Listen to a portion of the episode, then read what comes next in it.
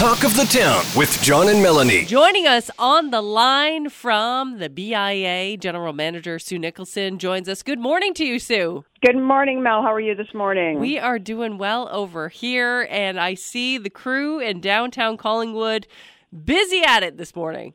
That's right. We uh, we have great accolades for the Town of Collingwood Works Department, who work very very hard to uh, make sure that uh, our downtown is accessible and there's uh, pathways cut uh, from the from the roadway and the parking areas to the sidewalk, and uh, we, it's nice that we have great wide sidewalks, so there's uh, plenty of room once they do pile up the snow at the curbside to still uh, allow people to do um, to walk along the sidewalk. So they they clean and they sand and they make it safe for everyone. And they always make those little paths, even when the banks are getting high, uh, so that people can still get in and out to the stores. They, as you say, do make it very accessible and and very uh, good at cleaning it completely out when it gets too high.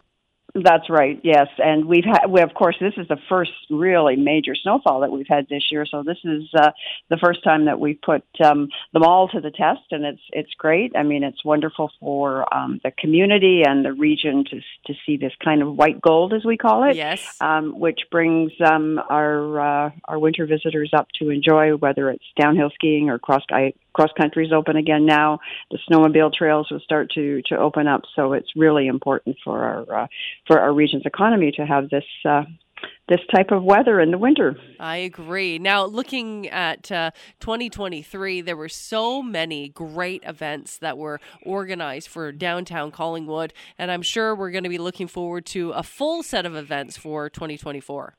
That's right. We're uh, we're in the planning stages, of course, and the budgeting and trying to figure out all the wonderful things that we want to do, um, as well as you know the events and the street decor and keeping the town beautiful, uh, the downtown beautiful and, and well maintained. Um, and uh, so we're just working through our budget numbers to figure out how we're going to pay for it all, because of course this comes out of the uh, property and business owners' uh, tax base in the in the downtown. It's not out of the general tax levy. It's it's an extra tax that these uh, the businesses within our district pay. Um, and that's what, when we saw the wonderful decor downtown for Christmas, that was all out of um, our downtown business community. So it's out of their budgets.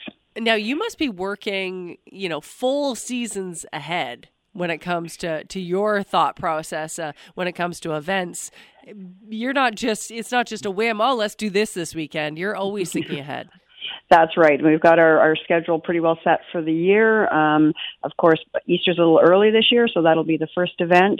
And then uh, we we were already getting calls, probably uh, three or four a week, about the farmers market. Yes, it's happening again, May 24th weekend. The applications probably won't be available until early March but um, it's not, as we keep telling everyone that calls, it's not a first come first serve. Don't worry about getting your application in, you know, at the first of the of when it opens because it's a it's a juried and adjudicated um, mix that we put together for the market. So uh, we want to make sure that it uh, still maintains that high level of um, of, of vendors that that draw people into into the market and make it successful for everyone.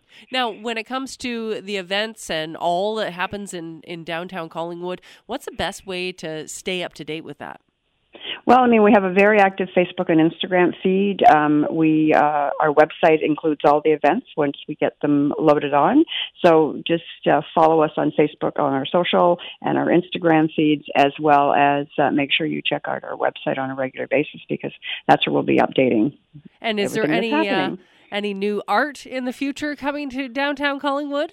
Well, yes, we're still putting together the we're the foundations for the uh, major art project at the corner First and Hurontario. It's been delayed a little with uh, as the engineers worked on the foundation work on it because it's a it's huge installation.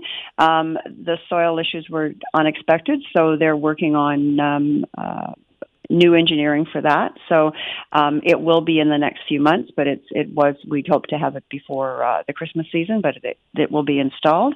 The downtown's also looking at bringing back art on the street, where we um, have our our painted art chairs as well as the um, art banners that we used to install. So we're working with the Parks and Rec department on uh, bringing that uh, that back to the downtown. So there'll be a call for artists going out uh, late January that will uh, tell everyone all about it.